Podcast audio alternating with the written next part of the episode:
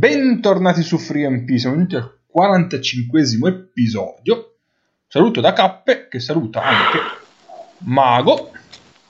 Archie Goodwin è un personaggio di fantasia nato dalla penna dello scrittore statunitense Rex Stout, che compare nelle opere della serie Nero Wolf. Però è anche un esterno del Razefal Mulm. Buonasera a tutti. Ti pregherei di parlare con maggiore rispetto di Mr. Basketball nell'Arkansas. Perché è stato Mr. Basketball in Arkansas, Archie Goodwin? E poi è andato a Kentucky. Un anno a Kentucky, yes. E poi a Phoenix. Sì. Ciao Paolo. Buonasera a tutti. Comunque, Ciao, prima Nace. apparizione nel 1934, quindi giovane, io lo metterei sotto contratto. Ciao a tutti, soprattutto agli architetti, designer, art creator e, life... e lifestylist. Tu bene. Ciao Nick. Scusate, mi metto il colbacco in testa. Dobri večer, versen Pervin. Mi citim velikujo mater russa. Ecco, se poi volete sapere cosa avevo detto, pagate l'account premium. Buonasera. No, aspetta, puoi ripetere? Dobraveter, buonasera. Eh, dopo, dopo dice versen Pervin Tovarisham, esimi compagni, con la, C, con la K maiuscola.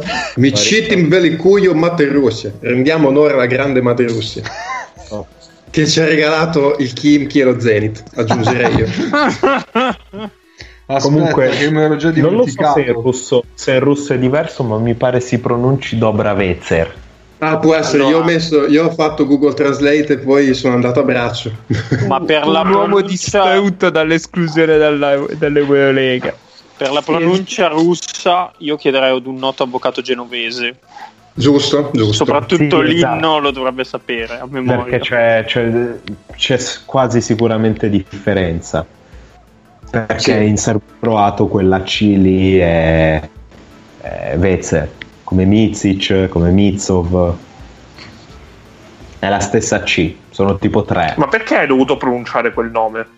Perché è un nome, il nome è un nome, chi, chi cazzo se ne frega? Vabbè, ma Cioè, che cosa aveva fatto Misis? Non ho capito. Esatto. Ah, non parlavamo di Misis, ok. Ciao Ennio. Ah, ciao, ciao a tutti. Eh, un saluto molto autentico. nonostante, nonostante questa sera sono stato salutato per ultimo, non so perché, ma un saluto autentico a tutti. Eh, perché la Ness era intervenuto prima, era già intervenuto, eh, ma mi ha rovinato la scaletta. Eh, Oramai questi account premium fanno un po' Adesso- il cazzo che vogliono. Eh, un po' sì. È, è un disastro, come faremo con la scaletta rovinata? No, Non è la mai scaletta! successo. Oh no, la scaletta. Come Allora cazzo faremo? No, Iniziamo dal Giusto. fondo. Abbiamo già iniziato dal fondo, stiamo raschiando. Stiamo raschiando da, da circa 90 puntate, credo. Dovremmo essere tipo ad 83. Eh, vedi, bravo, bravo, ti tieni in conto. No, di più. L'anno scorso ci siamo fermati tipo a 41, se non mi ricordo male. Oh, che cazzo ne so. Read, podcast, Spreaker.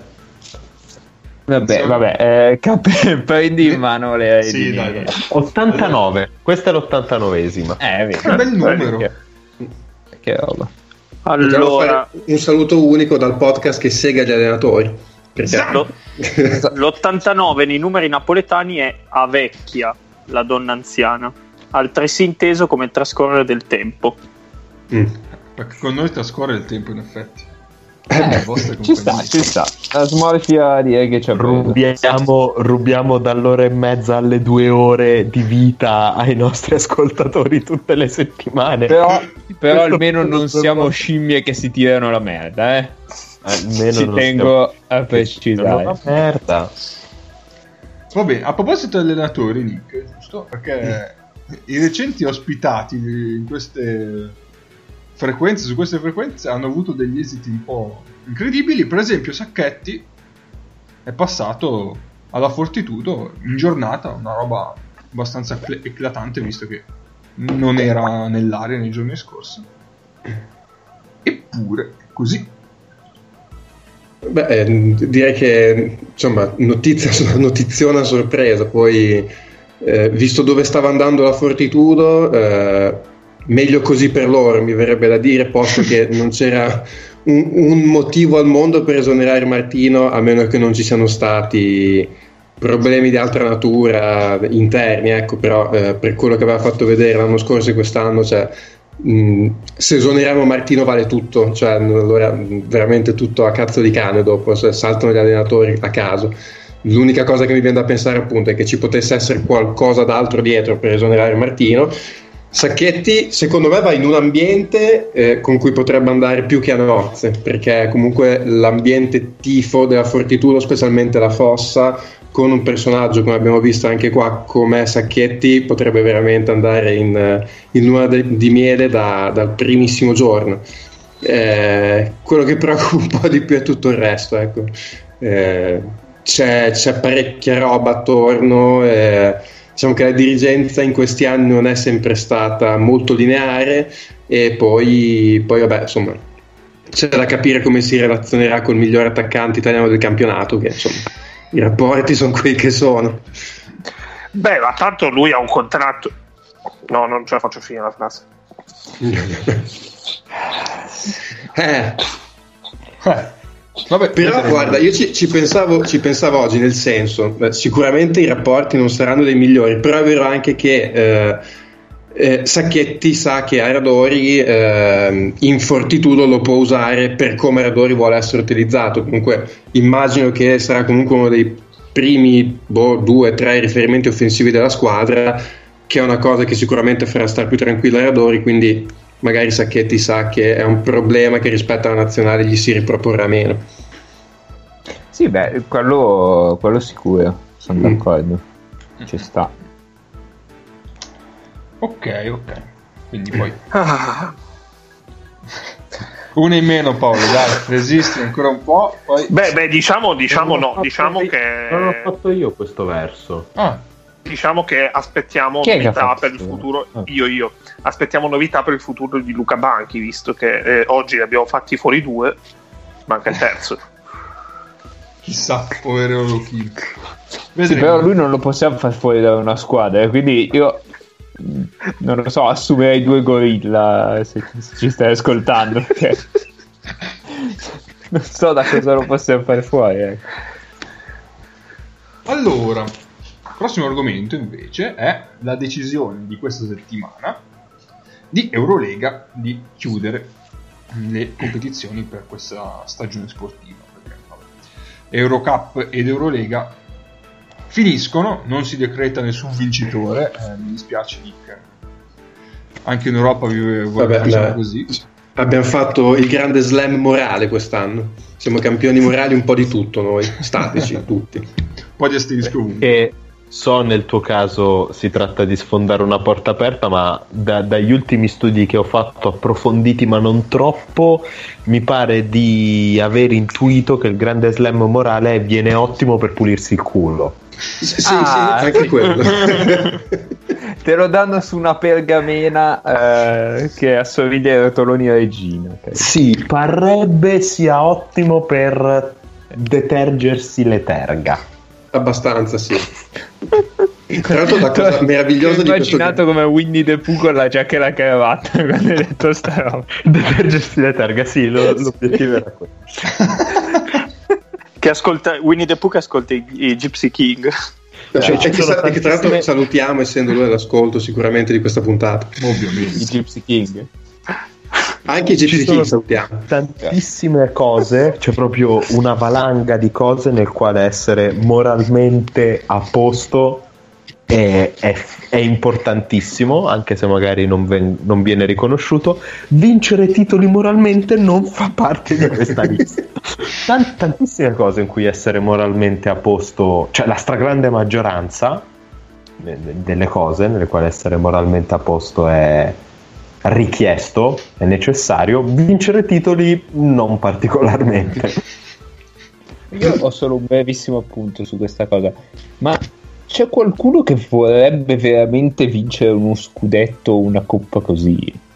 Io vi posso solo dire che allora, qui bisogna essere onesti. Allora, Baralli non lo ha mai reclamato lo scudetto. Questo, questo, almeno pubblicamente lui ha sempre detto che non era lo scudetto che reclamava, lui reclamava il fatto di riprendere a giocare. Questo glielo riconosco. Ciò non toglie che ho sentito varie correnti di pensiero virtussine, mettiamole così, che all'assegnazione del titolo al Panathinaikos in Grecia hanno, sono stati su dicendo, beh, vedete, vedete, in Grecia assegnano il titolo al Panathinaikos. Questo vuol dire che in Italia è stata presa una decisione assolutamente errata, ignorando magari il fatto che in Grecia la federazione basket greca abbia sede nello stesso palazzo dove ha sede il Panathinaikos, però ecco, questi sono dettagli di poco conto, immagino. Questo mi fa molto ridere, cioè per vedere il basket greco come, come eh, esatto. diciamo come esempio positivo. virtuoso. Esatto. Sì, sì, esatto, esatto. è successo questo, vi assicuro che è successo neanche da, da un numero minoritario di persone. Io dico soltanto questo, che se facciamo un ragionamento di questo tipo, essendo io una persona estremamente eh, particolare e politicamente scorretta, penso a, a regola, di, ditemi voi se sbaglio, che moralmente mi, mi scopo Ubri Plaza, che è politicamente scorretta, un po' pazza, quindi io moralmente mi, mi, mi scopo Obri Plaza. No? mi, mi sembra non che tutto torni. Non fa la piega. Oh, ok. Sì. Coglioni. allora, io direi sul discorso chiusura, mm, per me non, è, non c'è molto da dire. Cioè, si è presa la decisione che tutti si aspettava. Ovviamente magari si potrà prendere anche un po' prima vabbè, però quello non è un problema. Si può parlare forse un po' mh, mm, delle scelte che sono fatte, per esempio, per l'anno prossimo di tenere tutto il blocco delle squadre eh, di, Eurole- di, Eurolega che ripartiranno nella prossima stagione. Scelta che per me. Però, però ci mm. sta. Eh, sì, anche per me ci sta, cioè, nel senso, visto che è una stagione troncata. Beh, nel senso, dai a tutti l'opportunità di giocarsi una stagione completa in Eurolega. Cioè, alle squadre a cui hai dato la, poss- la, possibilità l'anno scorso, la ridai l'anno prossimo con una stagione vera. Io, allora, io non di base, però, di... no, no, di base la logica è giusta. Perché eh, è assolutamente sensato che tu dici da contratto devi fare almeno 34, ne hai giocate 28, non è giusto, vai avanti. Però mh, mm, da un lato, secondo me, poteva avere senso provare anche e soprattutto per una questione eh, di facciata per certi versi, ma eh, su questo saremo, è un tema su cui torneremo comunque nel, nell'ampliare questo discorso trovare un modo per portare dietro, portare dentro due, tre squadre in più provvisoriamente. E giusto anche per dare un minimo di volti nuovi ai, ai appassionati da un lato dall'altro mh, mm, lo Zenith io ho la sensazione che se tra queste 18 non ci fosse stato lo Zenith, non avrebbero confermato le 18. Perché in questo momento Gazprom. Vabbè, è... però, è, però è di. Cioè, nel sì, sì, no, no, è assolutamente di eterologia. Eh, vabbè, ma. Però, da un, lato, da un lato c'è il discorso di Gazprom, che è un discorso importante nel momento in cui eh, hai eh, il terrore che non sai se i turchi eh, con Turkish Airlines possono ritirare la sponsorizzazione da un momento all'altro perché perché comunque adesso stanno cominciando un po' a ballare tutta una serie di compagnie aeree in giro per il mondo. Ci sono interferenze in volo. Dall'altro di allacciare le cinture. Dall'altro eh, lo Zenith l'anno scorso è entrato in una situazione molto particolare che fondamentalmente era una wild card che si era detta e si era fatta capire come assolutamente episodica, cioè loro entrano perché si crea un posto che non può essere più il posto della Liga perché Valencia ha vinto l'Eurocup e quindi fai eh, la wild card. La wild card in teoria la dovevi dare al Partizan, non l'hai data al Partizan perché hai voluto da un lato eh, portare un nuovo club, dall'altro non pensavi che il progetto del Partizan fosse abbastanza maturo da eh, tenere l'impatto di una Eurolega lunga.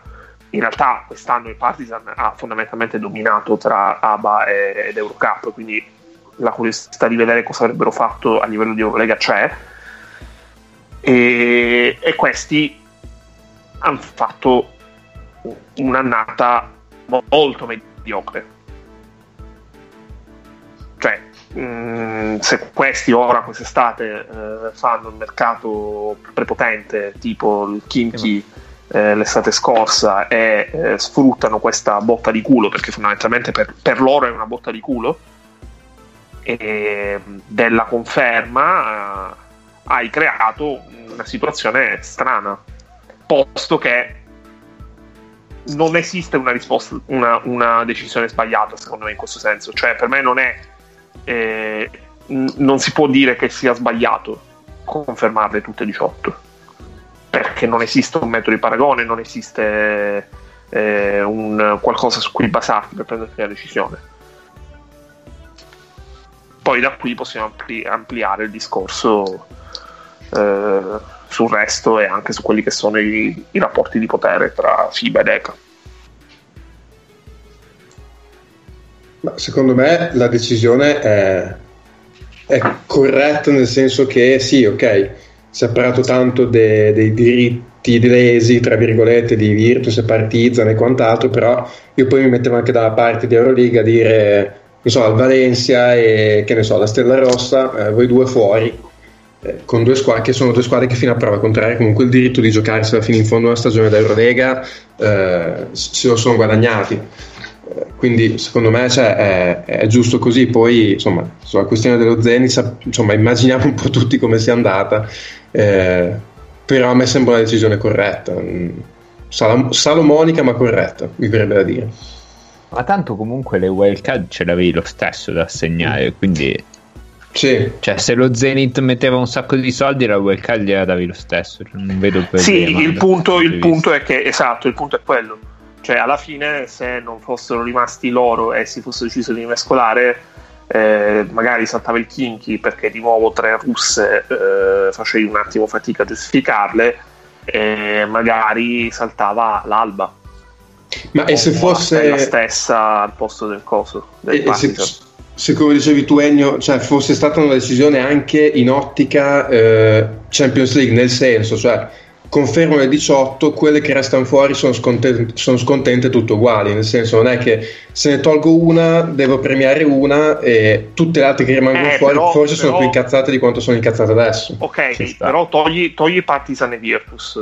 Mm-hmm alla ah. fine delle altre di Eurocup perché se fai il discorso di Malaga il discorso di Malaga comunque devi vederlo anche Vabbè, un, Stella Rossa scenario... che esce si incazza cioè. eh, eh, tra l'altro sì, il presidente di Stella, Stella Rossa, Rossa... la Stella Rossa è quella che durante, eh, che durante l'inverno ha più volte detto che fisic- economicamente non stava benissimo con quella situazione cioè era difficile fare i conti con, eh, però, con, però ti dico che leggevo l'altro giorno che comunque il presidente della Stella Rossa l'altro giorno eh, è saltato su anche lui dicendo è un danno enorme per noi lo stop, saremmo andati ai playoff in Eurolega, avremmo vinto l'ABA, eh, avremmo vinto tutto, ha fatto una dichiarazione molto così da ha sbocciato, però comunque è saltato su anche lui battendo i pugni sul tavolo come per dire vabbè adesso non è che poi noi stiamo qua sì, a sì. dire è, è, lo stesso ragionamento che, che in NBA sono stati molto bravi a a dire da subito non esiste, no, non esiste una soluzione dove siamo tutti contenti.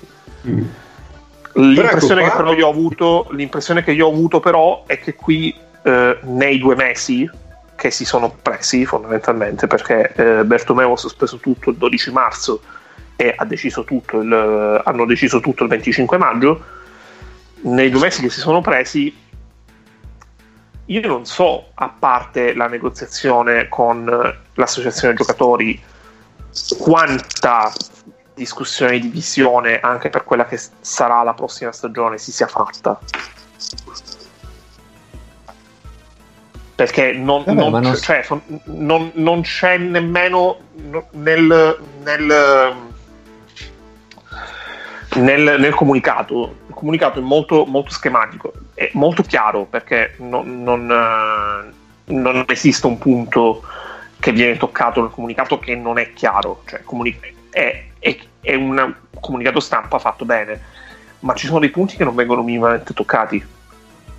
E noi sappiamo che si è discusso eh, del discorso economico perché Giannacopoulos ha fatto la scenata e ovviamente è poi corso a, a raccontare tutto ai giornali greci che l'hanno riportato.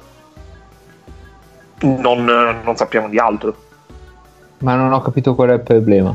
No, il punto è che secondo me non c'è un. Uh, non, non, non, si parla tanto lì dentro, o se lo si fa, non lo si fa per farlo capire eh, all'esterno, di quanto sia sostenibile tutto questo, tutto questo sistema.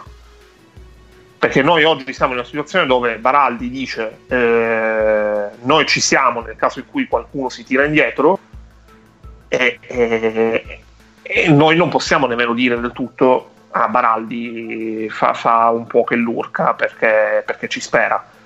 Non sappiamo se ci sono quelli che si tirano dietro. Cioè, abbiamo visto che c'è il reportage di Encestando che fa il discorso che ci sono squadre che perdono un 40% di ricavi e squadre che invece eh, se la cavano alla grande. E quelle tre squadre che perdono il 40% dei ricavi sono tre squadre fondatrici che hanno una licenza decennale, quindi in teoria sono squadre che non dovrebbero pesare così, non dovrebbero pagare così tanto perché l'Eurolega, per come, per come ne stiamo parlando e per come l'abbiamo vista in questi quattro anni, è nata prima di tutto per assicurare sostenibilità e ricchezza a quelle 11 squadre.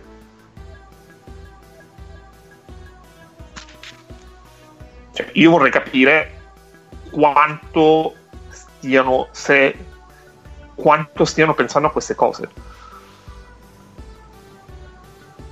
Ma io penso che i presidenti di quelle squadre abbiano fatto emergere la problematica se c'è e, e quindi ci stiano pensando. Cioè, e quanto ci sta pensando Eurolega, non solo io, quelle quattro squadre, cioè, eh, non, sì. non, faccio fatica a immaginarlo.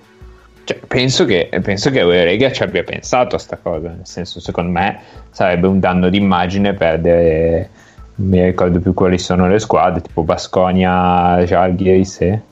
E Maccabi e Maccabi, ok. Secondo me sarebbe un danno d'immagine, soprattutto le, le ultime due per i paesi che rappresentano. Ecco. Quindi secondo me ci stanno ragionando, poi ci sta che non lo vengano a dire a noi su cosa stanno ragionando. No, no, lo so, lo so, però nemmeno fare nemmeno un riferimento minimo al eh, eh, cosa, valutare cioè... provvedimenti economici, eccetera, eccetera. Ah. Uh. Cioè, quello che ci hanno, que, quello che, che, che, che interessava far sapere, che avevano discusso, ci è stato detto.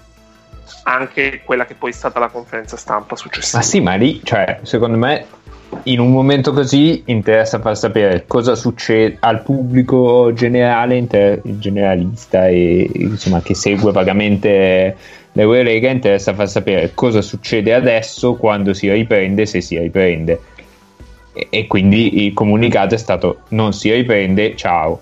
Punto.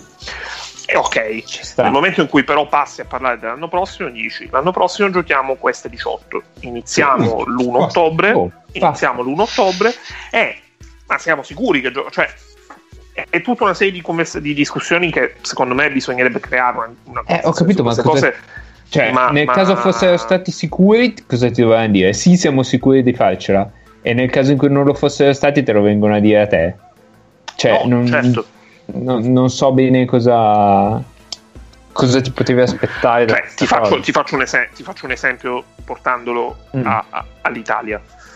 In Italia si è decisa una data, lasciamo stare che poi mh, mm, si è fatto un po' di casino sulle date e sulle tempistiche per qualsiasi cosa. Si è decisa una data entro mm-hmm. cui le squadre dovevano eh, fare una propria valutazione eh, dello stato finanziario è dire ok, io posso permettermi di giocare la Serie A l'anno prossimo, io non posso permettermi di giocare la Serie A l'anno prossimo.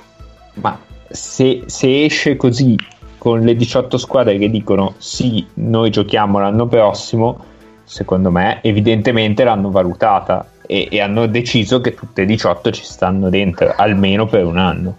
Ok, però tu sei d'accordo con me se, che se fra un mese dovessimo scoprire che eh, il Panathinaikos che in realtà anche meno di un mese perché settimana prossima hanno fissato una conferenza stampa e dovessi Ci seguiremo in diretta tra l'altro perché...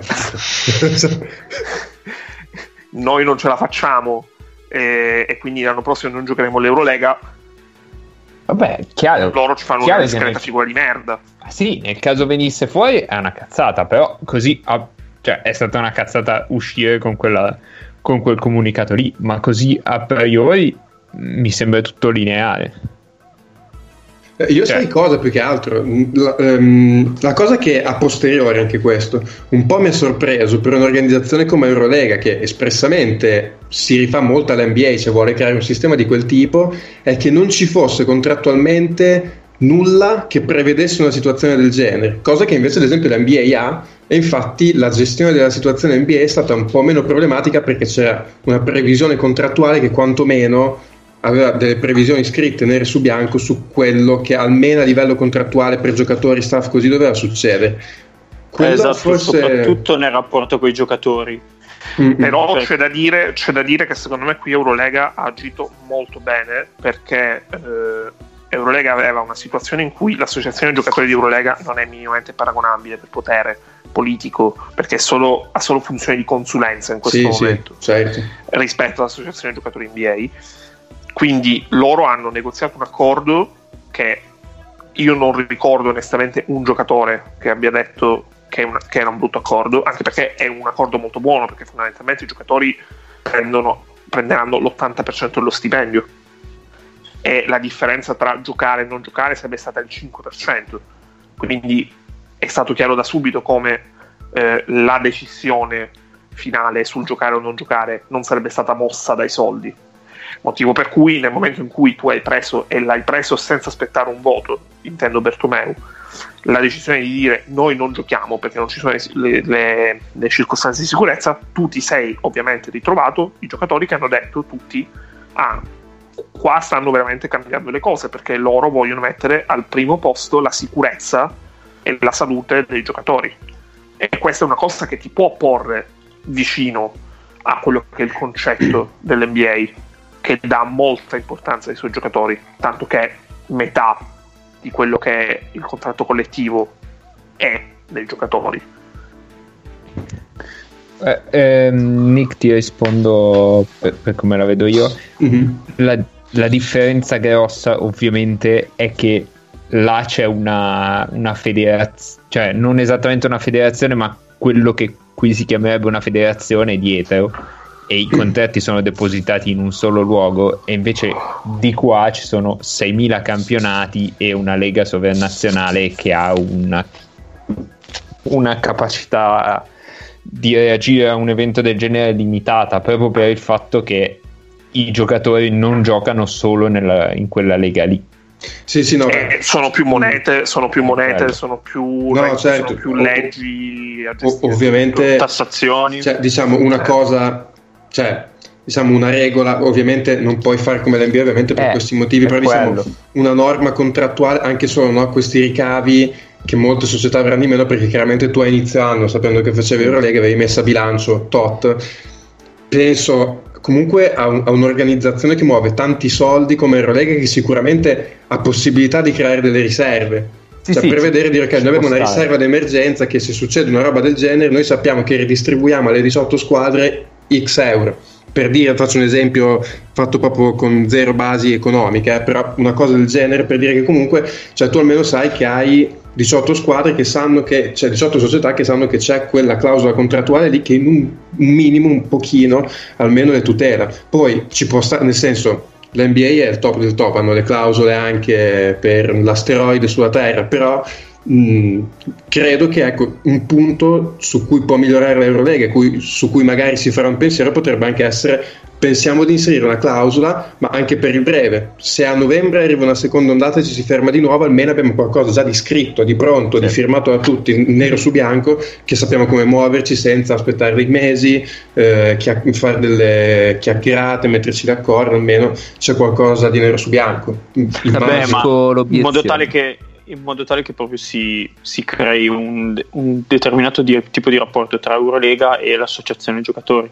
Come diceva Ennio adesso è solo una questione di consulenze e invece proprio creare non dico un contratto scritto per cose future ma cose di questo genere.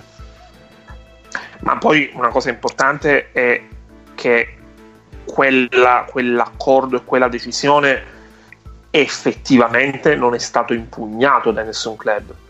Perché Giannacopoulos ha fatto un po' di casino ma Vabbè, ma non, non c'è un club, sì, ma non c'è un club comunque che ha detto sì, sì. Eh, noi non siamo d'accordo, non lo avvaliamo. Ci sono club che hanno votato contro, che non hanno votato a favore, ma, ma nessuno si è veramente opposto della serie noi non siamo d'accordo, noi non abbiamo nessuna intenzione di pagare l'80% dello stipendio.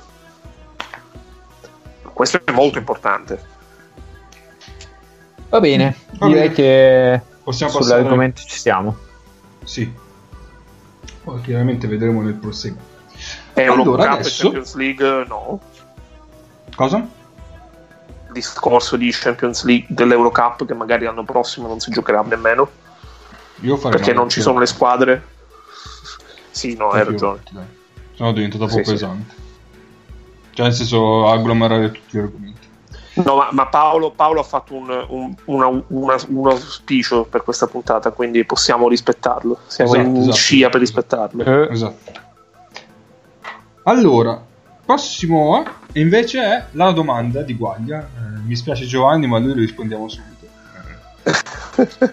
perché, diciamo la verità, perché lui non fa della facile ironia sullo Jalgiris. Eh, eh. Guaglia non fa della facile ironia sullo Jalgiris, quindi rispondiamo.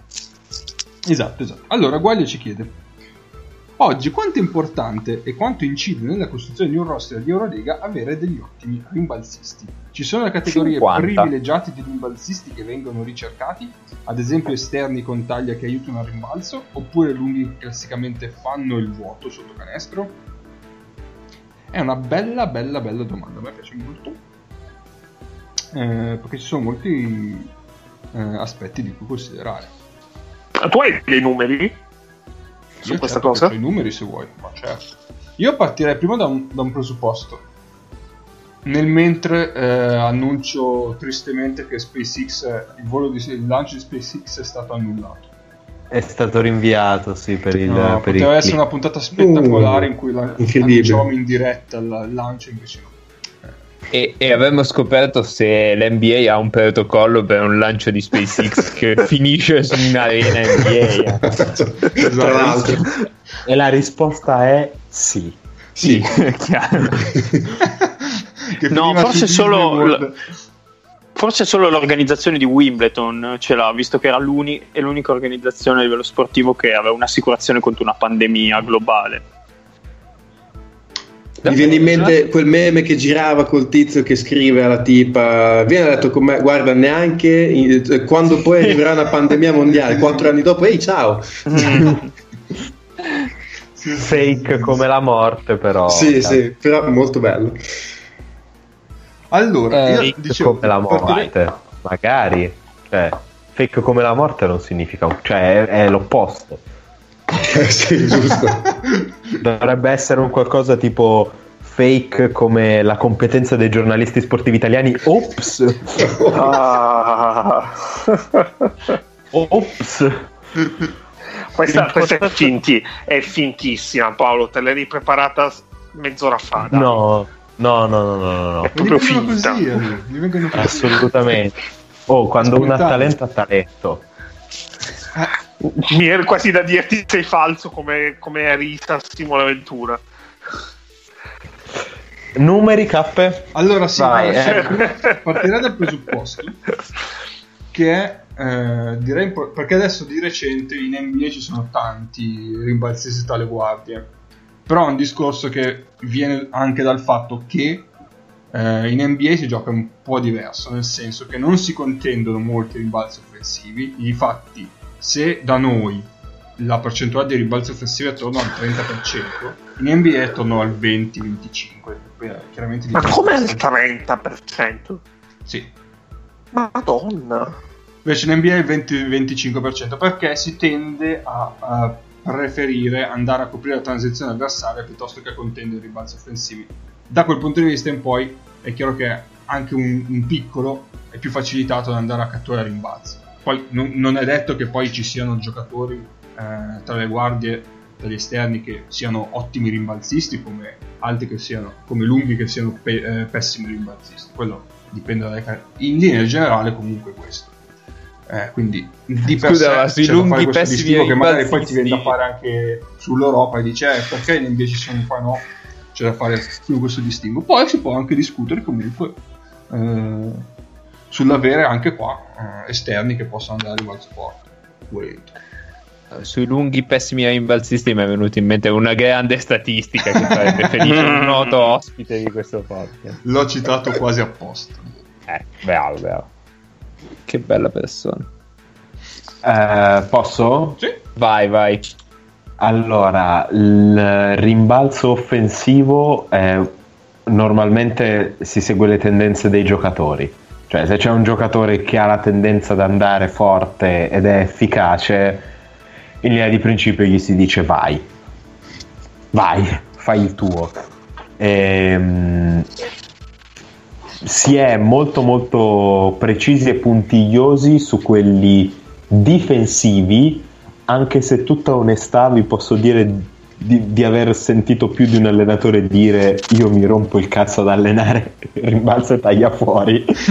E, e, e non, posso, non posso dargli torto perché è, è, è, pallosissima e ogni volta che spieghi come si va a rimbalzo facendo taglia fuori in realtà stai facendo overcoaching perché parli di una roba che non ha assolutamente senso per dire no perché devi Metti fare questo? Vaffanculo devi pigliare i piedi dell'avversario. Sì, sì, devi pigliare la palla esatto cioè, un qualcosa la devi spiegare, ma poi di fatto devi prendere Prendi contatto e prendi la palla, via. Prendi la palla, cioè il massimo in Tumula cui dire... il tuo uomo passandogli sopra. No, no, no, no, no, prendi la palla. Cioè, la cosa più allenante che puoi dire quando alleni il rimbalzo, specie quello difensivo, è se, sei, se ti riduci con la testa sotto la retina, l'unico rimbalzo che prenderai è quello di un canestro segnato. Organizzati. Se dobbiamo prendere un rimbalzo di un altro tipo di tiro, dovrai stare da un'altra parte del campo. Fine. Que- questo è il rimbalzo. Questo è come si allena il rimbalzo. Ehm, diciamo... Il rimbalzo offensivo ah, ha una particolarità che non so quanto venga considerata in Europa, però che è quella di permetterti di controllare il ritmo della partita. Mm-hmm. Perché sostanzialmente più rimbalzi in attacco prendi, più tenderai ad abbattere e controllare il ritmo della partita. Che tipo di giocatori prendi? Ehm, lunghi atletici, ma principalmente esterni. Esterni grossi, i tre e mezzo. Però Paolo, se prendi tanti rimbalzi offensivi è anche perché vai tanto a rimbalzo offensivo. E esatto. quindi rischi di esporti. Cioè, cioè una, è una scelta, è una scelta è, strategica, è una scelta è di caratteristiche. Ed è incredibilmente mh, legata a, alla suddivisione e a, diciamo, al tuo ehm, pacchetto di tiri. Se pigli un sacco di tiri da tre punti above the, um, above the break, fascia centrale tra, tra, i due gomiti o poco oltre i due gomiti, è probabile che tu generi una quantità enorme di rimbalzi lunghi che sono un pochino più facili da prendere per l'attacco. Come anche se, se ti è in transizione. È come, facile generare rimbalzi in transizione se tiri tanto negli angoli e noi in Europa non tiriamo così tanto negli angoli come tirano negli Stati Uniti, Esatto. Eh, perché sì è un tiro importante però per noi storicamente e culturalmente è molto meno importante perché il, il vantaggio che hai a tirare in quella posizione di campo rispetto all'NBA è molto minore. Eh, scusa Paolo qua più volte fai, fai cioè, è più facile che fai la violazione di, di, di uscita laterale che, che altro sì, no, non solo c'è quello, in realtà non hai questo termine di, di maggiore vicinanza al canestro, cosa che, che c'è negli, esatto. negli, Stati Uniti, uno, eh, e, e, questo lo noti non tanto nel volume di tiri, ma proprio che nei gio- giocatori, soprattutto anche a livello un pochino più basso, hanno meno dentro l'idea di seguire una penetrazione e di dare una linea di passaggio in angolo è più facile trovare, secondo quelli che sarebbero principi di motion, trovare un giocatore che dia una linea di passaggio dietro alla penetrazione, che è la cosiddetta eh, linea di passaggio di sicurezza, safe, yeah. uh, safe pass, ma eh, giocatori che seguono la penetrazione in angolo lo vedi tantissimo in alcuni esercizi di riscaldamento giovanili d'eccellenza, ma poi in partita un po' meno eh, mentre invece è una cosa che in NBA è, cioè, c'è sempre un giocatore in angolo in visione a cui poter scaricare un missile. Sì, sì, sì. Da noi un pochino meno. Beh, sì, anche perché devi... Sì, vai Mago, scusa.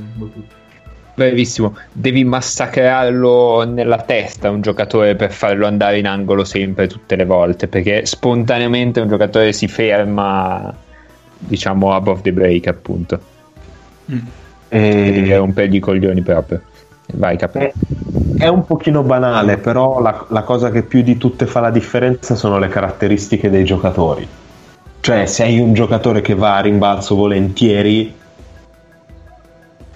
farai magari transizione difensiva un po' non, non, necessariamente un pochino peggio, ma un pochino più a fatica, però gli dici vai a rimbalzo. Eh, Come anche dall'altro lato, se hai dei giocatori che ti permettono di coprire la transizione decentemente anche in 2 contro 2 o 3 contro 3, cioè, o anche in inferiorità, puoi permetterti di mandare qualche persona in più a rimbalzo. Cioè, esempio, se io ho Jeff Taylor nella mia squadra, io, Jeff Taylor che mi copre il contropiede anche in 1 contro 2, posso accettare di lasciarlo qualche volta eh, rispetto a ho Mitsov per dire. Sì. per fare così un esempio assolutamente disinteressato sono, ci sono tantissime, tantissime cose. Mm, di base rimbalzi in attacco il 90% del, dei casi aspetti che ti caschi in mano che è una cosa estremamente condivisibile, anche perché soprattutto in Eurolega fare trans- transizione difensiva è un cazzo nel culo, è difficilissimo perché sono tutti forti e ci sono un sacco di giocatori che mettono la palla per terra e, e vanno di là se- senza troppi problemi. Ehm, difensivamente puoi avere dei giocatori che fanno l'opposto, cioè che non ci vanno mai. A rimbalzo difensivo non vanno mai. Sì, difatti, Anche dei 3 e dei 4 che, che si involano. Il Maccabi, che era una delle migliori difese in transizione quest'anno, mandava uno, massimo due giocatori in rimbalzo offensivo, ma solo se erano già nei pressi del canestro. Cioè, tu vedevi che c'era l'hotello hunter di turno che era già sotto, rimaneva lì a contestare il rimbalzo offensivo. Se era già sulla, sulla riga da tre punti o comunque fuori dall'area, vedevi che tornava lì e, e tornava indietro, non contestava minimamente il tiro. Va, va a difendere il canestro. Esatto. Allora, secondo me questo discorso se interpreta anche un po' la domanda di Luca no? che diceva se ho capito bene anche eh, quanto magari si cerchi di avere degli esterni fisicati per andare a rimbalzo d'attacco. A me sembra che delle due forse la cosa che puoi controllare un po' di più è il rimbalzo difensivo, cioè avere degli esterni fisicati che ti prendono il rimbalzo difensivo per evitare di dover aprire al playmaker. Cioè quello che, il 3 che ti prende il rimbalzo ti conduce la transizione e ti fa risparmiare del tempo e poi come diceva Paolo dopo adesso hai degli atleti anche tra i lunghi talmente bravi a correre il contropiede che poi fare transizione difensiva è un casino quindi forse è una cosa che riesce a controllare di più dove ci si concentra un po' di più dal lato difensivo per questo motivo sì cioè tra, tip- tra le due tipologie di rimbalzo stai più attento a prendere giocatori con caratteristiche a rimbalzo difensivo rimbalzo offensivo ti cascano in mano mm. Sì, sì, sì. Anche sì, perché dice tu, è giustissimo, perché adesso appunto si cerca di, mh, mm, di avere anche quei tipi di giocatori per sfruttare il sua transizione. Come succede in NBA, come dicevo all'inizio, però lì in NBA è anche più facile appunto perché ti devi standing. Invece qua è già più, sì. un, un pelo più complicato. Poi. Sì, poi in realtà questi tre tecnici grossi o atletici, poi magari li prendi per fare difesa di cambio più agevolmente, per avere una maggiore duttilità, eh, perché se posso decidere tra due giocatori a parità di capacità tecniche prenderò sempre quello che salta di più, corre più veloce ed è un polino più grosso. C'è anche questo discorso. Eh, a parità di abilità tecniche, di talento e quant'altro Ehm, però è, è, una cosa che consideri. Secondo me non è un aspetto primario, però da un certo punto di vista capisco non considerarlo come aspetto primario, ma quando poi in, nella costruzione del roster inizi a non avere basi sufficientemente solide a rimbalzo difensivo, te ne rendi conto e ti senti un deficiente. cioè, capisco non considerarlo come il primo problema quando mi sveglio al mattino e devo costruire una squadra, ma quando per caso, per sfiga, per, per qualsiasi altra roba, ti rendi di essere un pochino insufficiente da quel punto di vista, eh, per ragioni di talento, di caratteristico oppure per ragioni di schema difensivo.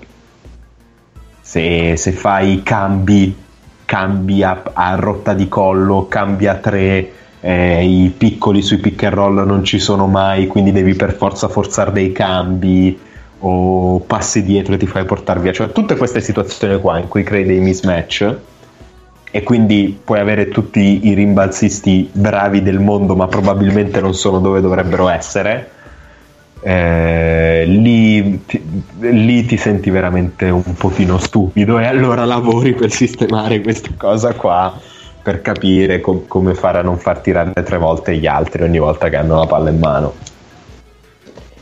Sì, volevo aggiungere che eh, la, la bontà di una squadra di rimbalzo offensivo dipende anche dall'altro lato rispetto a quello che diceva Paolo dalla, dalla mobilità del proprio attacco eh, perché in, in, principio ogni tiro genera un 50% di rimbalzo per le due squadre è, è chiaro che più è statico l'attacco e quindi la difesa e più eh, la possibilità che la palla finisca alla difesa è alta. Mm-hmm. Per questo dicevo prima, in transizione o con un attacco che si muove molto, hai meno possibilità di prendere in balzo se sei la difesa. Sì, sì. non, so, non so se sei, è questa cosa. Sei intrinsecamente accoppiato peggio. Vai più verso il 50 50. Sì. Sì, perché sì. il vantaggio dipendente. che ha la difesa è semplicemente quello di essere fisicamente fra l'attaccante e il ferro e quindi poter fare taglia fuori. Sì, di base possiamo dire che il rimbalzo difensivo è un lavoro statico, mentre quello sì. offensivo è più dinamico. Quindi di per sé, se tu muovi di più l'attacco, è chiaro che faciliti un po' il rimbalzo offensivo. E per fare due esempi, secondo me una squadra che va molto bene a rimbalzo offensivo senza avere eh, chissà quale capacità fisiche o, o, di stazza e quindi conferma questa cosa è lo Jaguars che che infatti genera movimento sul perimetro e ha questi lunghi che si muovono costantemente. E invece una squadra che io credo sia costruita per non subire a rimbalzo difensivo è il Barcellona.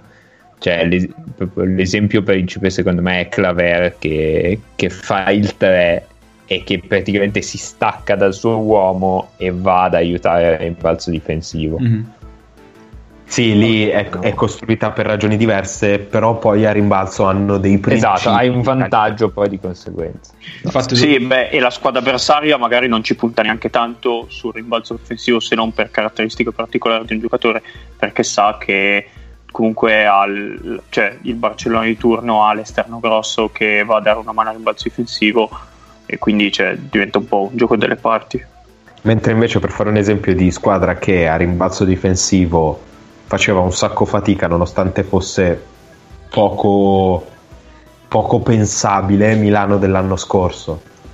Milano dell'anno scorso a rimbalzo faceva veramente tanta fatica ed era un legato a, a, a come difendevi di fatto, alle, alla fatica che facevi a difendere determinate situazioni che non ti permettevano di essere pronto per come avresti voluto.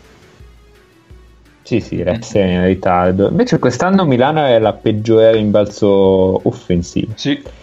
E... Milano poi l'anno scorso, scusatemi, è, sì. è peggiorata tanto so- quando è stato fuori Gudaitis, ma non tanto perché mancava Gudaitis quanto perché non c'era, cioè c'era un corpo in meno, comunque c'era meno possibilità di proteggere Tarzuski.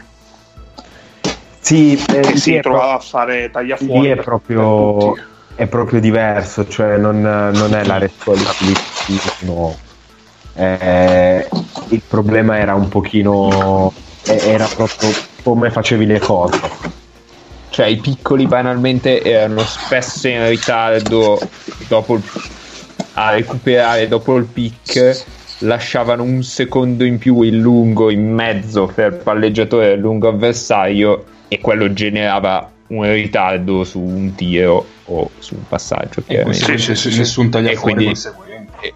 Esatto, e quindi una posizione a rimbalzo. Poi, e un'altra squadra così. La difesa, cioè Milano aveva questa roba qua che la responsabilità dell'aiuto era praticamente tutta quanta dell'uomo di lato debole e non sempre c'era il bump, quindi taglio bloccato del primo difensore sì. perché c'erano tiratori buoni e non ti volevi staccare dal tiratore e, e quindi il roll veniva lasciato lì.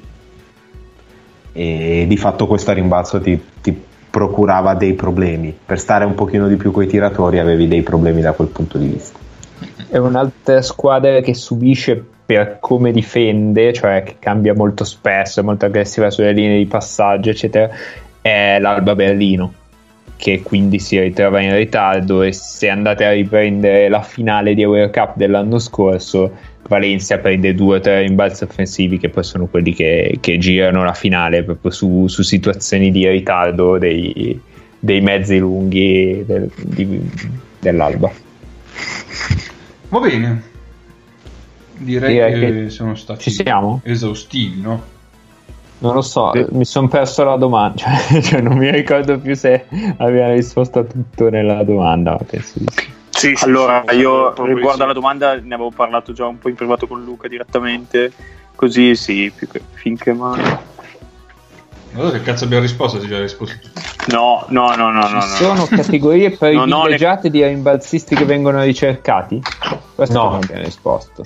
No, non, esi- non, non ricerchi un rimbalzista piuttosto che un altro, cerchi un giocatore che abbia determinate caratteristiche in, in aspetti tra virgolette più interessanti del gioco. Dopodiché ci sono dei giocatori che tendono, cioè essendo un certo tipo di giocatore tenderanno ad essere un certo tipo di rimbalzista, cioè i giocatori alla Michael Eric, tipo Shane, ah. Shane Lawal. Eh sì, lo so, povero Michael Eric. Io parlo del Michael Eric buono. Ok. Eh, cioè quello che, che, era l'unico giocatore positivo del Darushafaka l'anno scorso e che era un buon cambio all'Olympiakos, mi pare. Pare abbia fatto Olympiakos lui. No, comunque ha fatto un'altra squadra buona di, di, di, di Eurolega, non è importante. Quel tipo di lungo tende ad essere un certo tipo di rimbalzista, eh, così come Geni Lawal è un, cer- è un, certo tipo di lungo ed è un certo tipo di rimbalzista, è più o meno la categoria è la stessa. Eh, Sama- I Samardo Samuels del mondo tendono ad essere un certo tipo di rimbalzista, ovvero non ne pigliano mai, ma se sono coinvolti fanno un sacco di taglia fuori, per cui 10 rimbalzi che normalmente dovrebbe prendere il 5 in realtà li prende un esterno. Hackett. Hackett era il doppio doppio di media agli anni di, di, di, Samardo Samuels che faceva taglia fuori per lui, di fatto. E Hackett è un, un, un, bel corpo, un bel fisico, ha un gran bel timing per pigliare rimbalzi in difesa. E apriva il, contro, contropiede, cioè il contropiede, la transizione direttamente. Esatto però non, non, ci sono tipologie. Tendenzialmente, però, sai che se prendi un rim runner avrai un certo tipo di rimbalzista, se prendi un 5 di un 5 spalle, un 5 statico, avrai un altro tipo di rimbalzista. Le cose sono automatiche il più delle volte. Ok. Allora, io allora. Uh... Dov'è la sigla? Aspetta, aspetta che c'ho, c'ho il colpo, forse no, niente. Non c'ho la sigla, aspetta, cavoli. Eh, terribile. Chi è il migliore imbalzista offensivo dell'Eurolega quest'anno? Per, eh, per offensive rebound percentage. Giocatore o squadra? Giocatore. Mm. Toco? Mm, secondo me, io ho un nome, un nome in caldo. Vai. Il grande lampione. Tocco non è nei primi 10 è ovviamente il grande lampione ah, che ha 22 e 6 come però gioca poco dai eh, 13 minuti a partita ah, 28 partite e eh, vabbè eh, cioè Ah, infatti, Paolo, infatti, infatti. capisci che se è nei due metri in cui cade la palla è chiaro che ci arriva eh, prima lui. È fatta. sì, è, è andare. E stravolge anche quello che abbiamo detto prima, lui non basta, non, non gli serve essere dinamico. esatto, eh. Poi è anche abbastanza dinamico, eh. Sì, sì. Non è esattamente il Per essere un lampione. No, no, il però... secondo il secondo non me lo sarei aspettato, cioè me lo sarei aspettato alto, ma non così alto. È Milutinov con 16 e 7. E prende tutte le carambole sbagliate dei suoi compagni. No, oh, ah sì, offensivo. offensivo. A rimbalzo difensivo invece vi dico che... Probabilmente Tarzuski da... Eh, vabbè, c'è un primo, è un primo finto, nel senso che ha giocato 12 partite, quindi è al limite. E e poi c'è, potete dirmi il primo vero.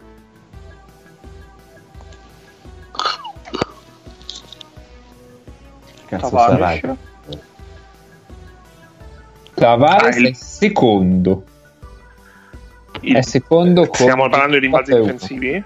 Difensivi, difensivi. Ah, il primo finto è Stimaz? No. Stimaz... Eh... Non ha giocato 12 partite. Ne giocate meno. Stimaz non lo trovo proprio. No, Stimaz è, è dietro Tyler Cavano. Il ah, primo finto può essere Dunston, che non giocate poche quest'anno. Eh, no, no Dunston, è arrivato a 12 Dunston. Dunston non lo trovo neanche lui. Può essere Tarzuski? Il primo vero. Tarzuski non è nei primi 10. Mm.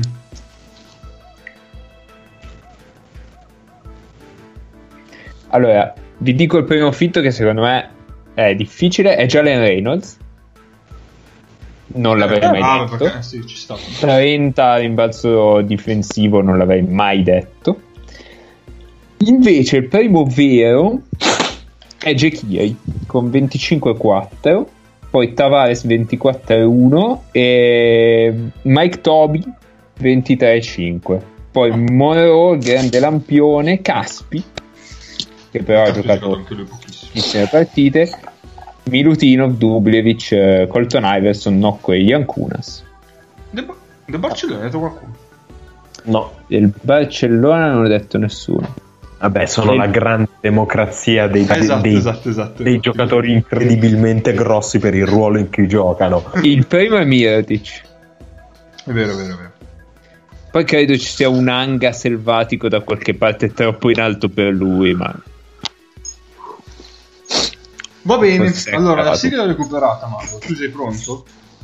Certo che sono pronto. Allora la metto. Voi siete pronti, non lo so.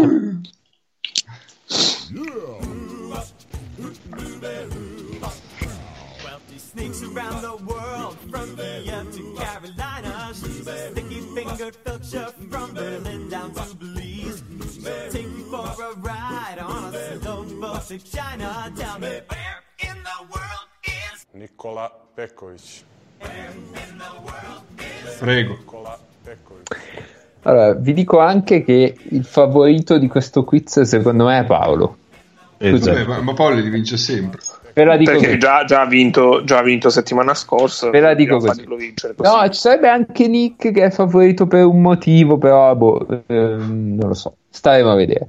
Comunque, eh, il nostro eroe ha 5 coppie di compagni, più una sesta nel caso dovesse, doveste essere in particolare difficoltà. Um, tre partite, tre stagioni e tre um, domande biografiche. Vabbè, risposte biografiche a domande biografiche, tipo data di nascita, luogo di nascita e vittorie e, e altezze peso. Ma non um, tipo il tuo attore preferito, così questo genere. Allora, per, per favore. Sai che a me piacciono i passerotti perché sempre... Vai a ah, pescare, pensavo, mago. Pensavo ti piacesse Sampei. Uh, eh, allora, riprendiamo, riprendiamo, il contegno. Um, il nostro uomo ha giocato 4 stagioni in Eurolega e 7 stagioni in Eurocup di cui però due di queste sette sono conseguenti a una retrocessione dall'Eurolega. Ok. Uh, vi devo dare l'ordine perché sennò voi non sapete che cazzo dire. Quindi Ennio Cappe, uh, Neis, Nick, Paolo. Poi in fondo perché è più tenibile. Eh, eh compagni. No, perché, perché siete in ordine così. No, lo so, ah, lo, so, eh? lo so, lo so. Perché ha deciso Skype, quindi prendetevela, prendetevela con lui. Compagni Sven Schulz e Eiko Schafferzik. Ah, compagni oltre a Schafferzik? Chi, chi è l'altro? Sven Schulz. Uh, quindi Germania. Radosevic? No. Eh, Cappe. Ti chiedo ancora compagni. Compagni, allora. Uh, Kiwen Garris e Ricky Minard. Madonna. Cazzo. Eh...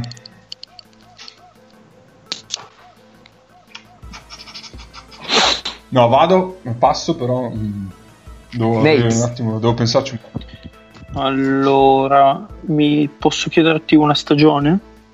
Puoi chiedermi una stagione, non è detto che io ti risponda, però. Mm-hmm. Perché devo prima, devo prima beccarla. Allora, stagione 2009-2010, Eurocup, ci fermiamo al primo girone, però il nostro eroe fa eh, 18 punti di media a partita 31 minuti col 36% da 3, il 56 da 2, 3 rimbalzi di media e un assist di media in appunto 6 partite. Eh, a me viene Charlotte Ford, ma non è lui. No. Però, però bello. Bello ma no. Utilizzerò un pelacismo. Bello ma no. Uh, Nick. Sembrava l'inizio della eh, eh, ripetimi un attimo quante stagioni dell'Eurolega e quante dell'Eurocup avevi detto all'inizio? Eh, aspetta, 4 di Eurolega 4 di Eurolega e 7 di Eurocup. Ostia, no, allora non è PJ Tucker, perché avevo individuato Montegranaro e ho detto sarà PJ Tucker, no. Eh, compagni. Compagni. Vasilia Micic, Micic e Vladimir Stimac.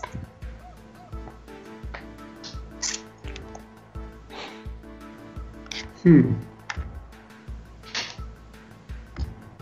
Ma dove abbiamo giocato insieme Stimaz e Misic? Sì, l'avevamo, l'avevamo, detto in un senza giacca. Sì, eh, Dio buono.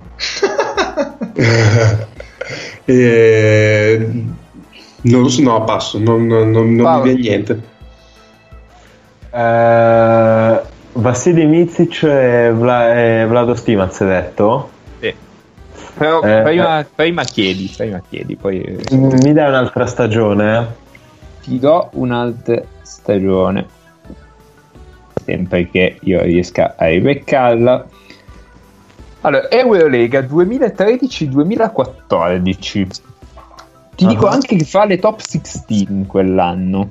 Sì. Eh, gioca 22 partite, di cui 11 in quintetto, così a cazzo, eh, 23 minuti e mezzo, 8 punti e mezzo, 44 da 2, 51% da 3, 25 su 49, da 2 43 su 98, 90% ai liberi, 3 rimbalzi e mezzo e un assist punto 2. Uh, Kinsey? No, bello anche questo, però no. Uh, vai Ennio, diciamo che si è sbloccata la parte biografia, quindi puoi chiedermi luogo e data di nascita, uh, altezza e peso o palmarès. Se io vuoi, ti chiedo eh. palmarès. Palmarès ha vinto un campionato tedesco con il Bayern 2013-2014 e una Coppa di Germania col Brose Bamberg. Non ti dico l'anno perché sennò 13-14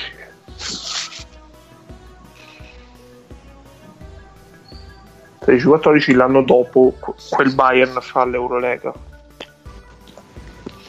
Yes. 5 4 3 2 1 risposta? no non ce l'ho ho regalato, ho regalato un indizio agli altri Uh, sì, sì, sto pensando a cosa. Dammi la biografia. Eh, nas- nasce in un posto che non so pronunciare, o meglio, non so dove vada l'accento. Comunque, direi Encino, quartiere di Los Angeles, il 27 settembre 1986. Mm.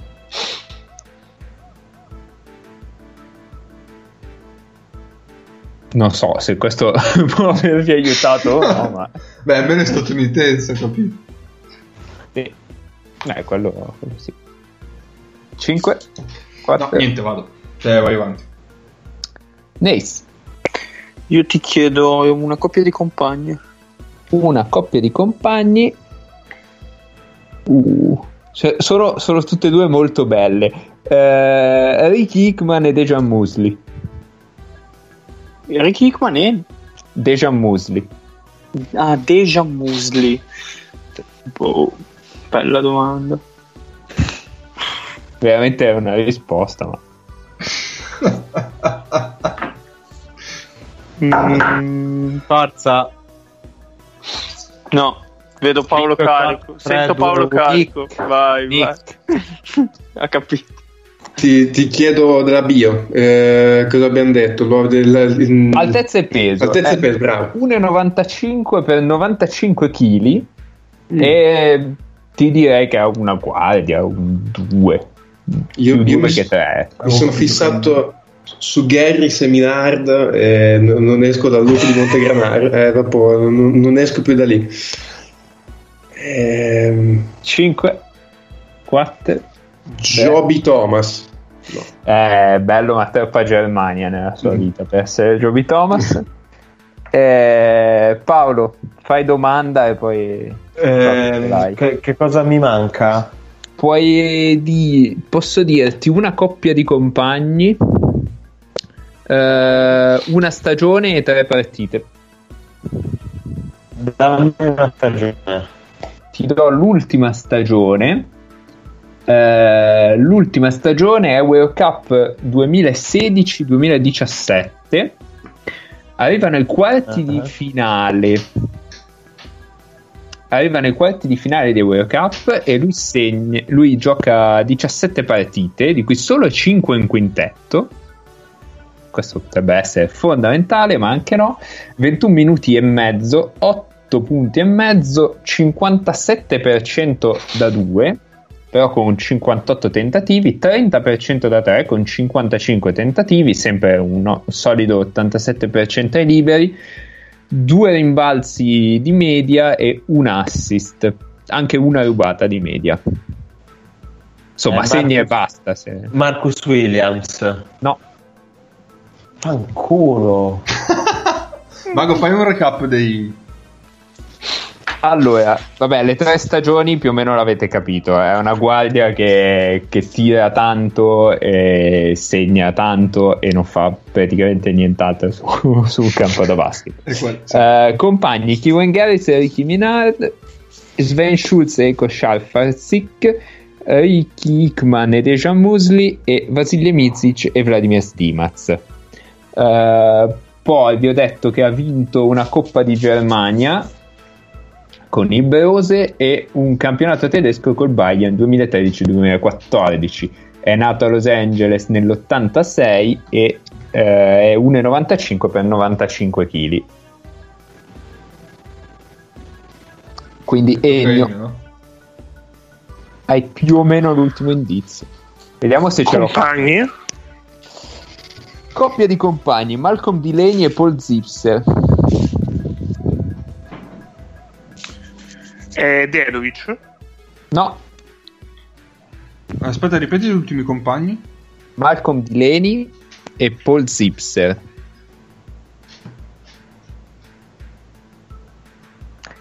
Eh, Cappe. Hai tre stagioni e... Dammi una credo... stagione. No, scusa, hai tre partite. Hai tre partite e credo basta. No, e poi vabbè, sì, è eventualmente un'ultima di, coppia di compagni che lascio per ultima. Quindi eh, avete solo partite ora. Vi do una partita che è del 2013-2014. Quindi era il Bayern Monaco, questo ve l'ho già detto. Eh, Bayern Monaco Maccabi, Eurolega, Top 16 la partita finisce 92-94 per il Maccabi, ma il nostro uomo gioca 33 minuti, 22 punti, 6 su 9 da 2, 2 su 4 da 3, 4 su 4 ai liberi, 4 rimbalzi, 0 assist e 3 rubate. Ma non ho capito quale stagione, a quale stagione ti... 2013-2014. Ma è una partita del 3 aprile, sì. A me viene in mente Logan, però non è Logan e vi dico che è nel gruppo F. ah, ah beh, è con Così. questo. Eh, non è Logan. Non è eh, Logan. Ma, cioè, lo sapevo. Troppo poca Polonia nella sua vita. Eh, Nace. Eh, vado anch'io con un'altra partita. Ti do un'altra partita. E la partita è, è World Cup 28 eh, febbraio 2012 e vabbè vi dico anche che partita è, è Alba Berlino Lokomotiv Kuban. Lokomotiv eh, vince 73 a 70 il nostro gioca 34 minuti facendo 18 punti più o meno con le solite medie, nel senso 1 su 2 da 3, 5 su 11 da 2, però incredibilmente prende 11 rimbalzi, di cui mm. uno offensivo. Sempre 0 assist per non spentirsi, 2 mm. rubate e 5 su 5 liberi. Mm, boh, mi gioco un Alex Reinfro. Uh, anche questo ci è andato vicino, però no. Nick, ti do l'ultima partita. Mm-hmm. punto. Eh, che è del 28 febbraio sempre, però 2017, Bayern Monaco 91, Unicara Malaga 82 e siamo ai quarti di finale di, di Eurocup. E il Bayern perderà poi quella serie e il nostro fa 22 minuti, 5 punti, 2 su 3 dal campo, 0 su 2 da 3, 1 su 2 ai liberi. Gio- gioca, gioca, ancora questo, questo giocatore. Gioca ancora questo giocatore. E quello è il punto più alto che ha mai toccato in Eurocup, diciamo. Sono in altissimo mare, non ne ho veramente idea. Eh, Paolo? Ah, ah, sì, Paolo. No, eh, se, no, se no, no stavo, stavo per sparare un nome completamente Alex King, ma non, no. Cioè non... Tra l'altro in quella partita gioca contro Dejan Musli, incredibile. Ecco. Eh, io avevo, avevo, sparato prima Reggie Redding. No, ma ci ho giocato insieme, credo. che cazzo Vabbè. Allora, adesso vi posso dare altre coppie di compagni a caso. Um, Bayern 2017, Maxi Kleber e Niad Nedovic. Niente. Zero. Bayern allora. 2017. Sì, Jedovic e Kleber. È un, una guardia dell'86. Eh, vi, dico, vi, dico, le altre le coppie di compagni dove erano. Allora, Gary Seminard, Montegrenaro 2009, scusate. Eh, vabbè, eh, Montegrenaro si era capito. E Schaffazik, Alba 2011. Ce l'ho, ce l'ho, ce l'ho, ce l'ho. Vai. È Taylor. È Bryce Taylor. È Bryce Taylor. Quando ho detto Montegranaro ci sono arrivato. Sì. È Bryce Taylor. Poi avevo in canna ha giocato con Alex King a Bonn 2010 e con Marquis Haynes agli Atlant Dragons 2012 perché stavo cercando di capire chi cazzo aveva giocato a Reggio Emilia perché io mi ricordavo Minard e Gaines insieme a Reggio Emilia e Gary. Io, per quello, io ero arrivato a Joby sì, Thomas sì. da quello. Eh. Eh, io, io le due, per me le due coppie di compagnie italiane erano come non mi avessi detto niente, non so per quale ragione stasera tra gli americani mangia le guardie americane mangiacrauti non andavo oltre Ricky Polding. Ecco. E quindi, che ha giocato solo all'Hollywood. I favoriti, I favoriti erano eh, Paolo sì. e Nick e eh, invece sì. E l'altro favorito era Nick perché, vabbè, finisco rapidamente, di Leni e Zipser al Bayern 2014, una squadra incredibile, c'erano, c'erano dei personaggi veramente, veramente discutibili. Beh, c'era anche il giocatore preferito di Bro? Adesso ve la sì. ritrovo, sì. sì. C'era John Bryant, c'era Jedovic ovviamente, no. c'era Dileni, c'era Benzing c'era Luca Steiger, Luca. Dion Thompson e soprattutto Chevon Trautman, ragazzi. Io volevo metterlo, oh. poi, poi vi avrei mandato in casino. E c'era Amman Stephen, che secondo me, o Stephen Amman, qui faccio fatica a capire il nome. Uh, Amman Stephen Amman, sì. sì. Che secondo, se non mi veniva, che secondo il sito dell'Eurolega è alto 0 cm. Eh, ne sto trovando un po' così, sai. Eh, Sa- sai giocato, giocava al Bamberg l'anno scorso. 0 sul sito dell'Eurolega bello, allenato da Pesic. E, ehm, sì, eh... è vero, ha giocato al Bamberg l'anno scorso. No, esatto. io comunque sono andato su un attimo sulle statistiche. Eh. Sì. Eh, cioè, questo allora, negli ultimi tre anni al Bamberg ha fatto 8,7 punti di media, vabbè, col 51% al campo, 6,3 punti col 44%, 4,4 punti col 43% e questi continuano a rinnovarlo anno dopo anno. Ci sono anche altri americani al mondo, Bamberg. Oh, magari si trova bene lì. Ah, infatti, sì. infatti, al Bamberg era Ricky Hickman e Deja Musli 2017 era la coppia di compagni del Bamberg ho, ho avuto un momento però sono dovuto andare a cercarlo perché non collegavo la faccia al giocatore quindi proprio ero in alto mare poi eventualmente se avessi finito tutto l'elenco avevo le due partite che gioca l'anno scorso per andare alle Final Four Bese Bamberg contro le K Atene eh, in una fa ben tre punti con due tiri tentati dal campo e come sempre Cazzo, più rimbalzi che, che assist. Che partita allucinante quella. Un Bagnani al contrario e, e, la, e l'altra fa 11 punti con eh, 5 tiri solo da 3 però così per vedere che è superiore. Sempre 3 rimbalzi e un solo assist. Va bene. Allora e, no, tutto questo, tutto questo per dirvi tutto questo per dirvi che il 6 riparte la Bundesliga e noi ci stiamo preparando oh yeah. molto attentamente. E se ci anche la Bundesliga, riparte la Liga, finalmente si torna a parlare di palla, palla canestro. Se qualcuno ha informazioni su streaming e robe varie vuole comunicarcele gentilmente. Beh, la Liga è ah. su, su Dazon, quindi lì ce ne usciamo facile. Ok. Eh, se la postale trovare... che ci ascolta ha qualche streaming. Sì, sì, esatto. Bisogna trovare qualcosa sulla Bundesliga. Uh, io, io, confido che qualcuno la settimana prossima dirà ehi possiamo far trasmettere della tipo quando Eurosport aveva trasmesso a un certo punto in maniera totalmente random il campionato turco ma sai che colpo di scena se la Rai trasmette la Bundesliga di basket vedi, vedi, gente che impazzisce allora, no, in questo momento immaginami, immaginami tipo Jordan che scoppia a ridere davanti all'iPad Stupendo. Io, io per dezza di Vasturia detta da Panelli potrei, potrei non riuscire a sopportarlo. Il titolo è Bundesliga in Rai. Ma io volevo esatto, turbolenti. Più Bundesliga in Rai. Più Bundesliga in Rai. Va Vedremo. bene, dai, ci salutiamo, ci sentiamo settimana prossima.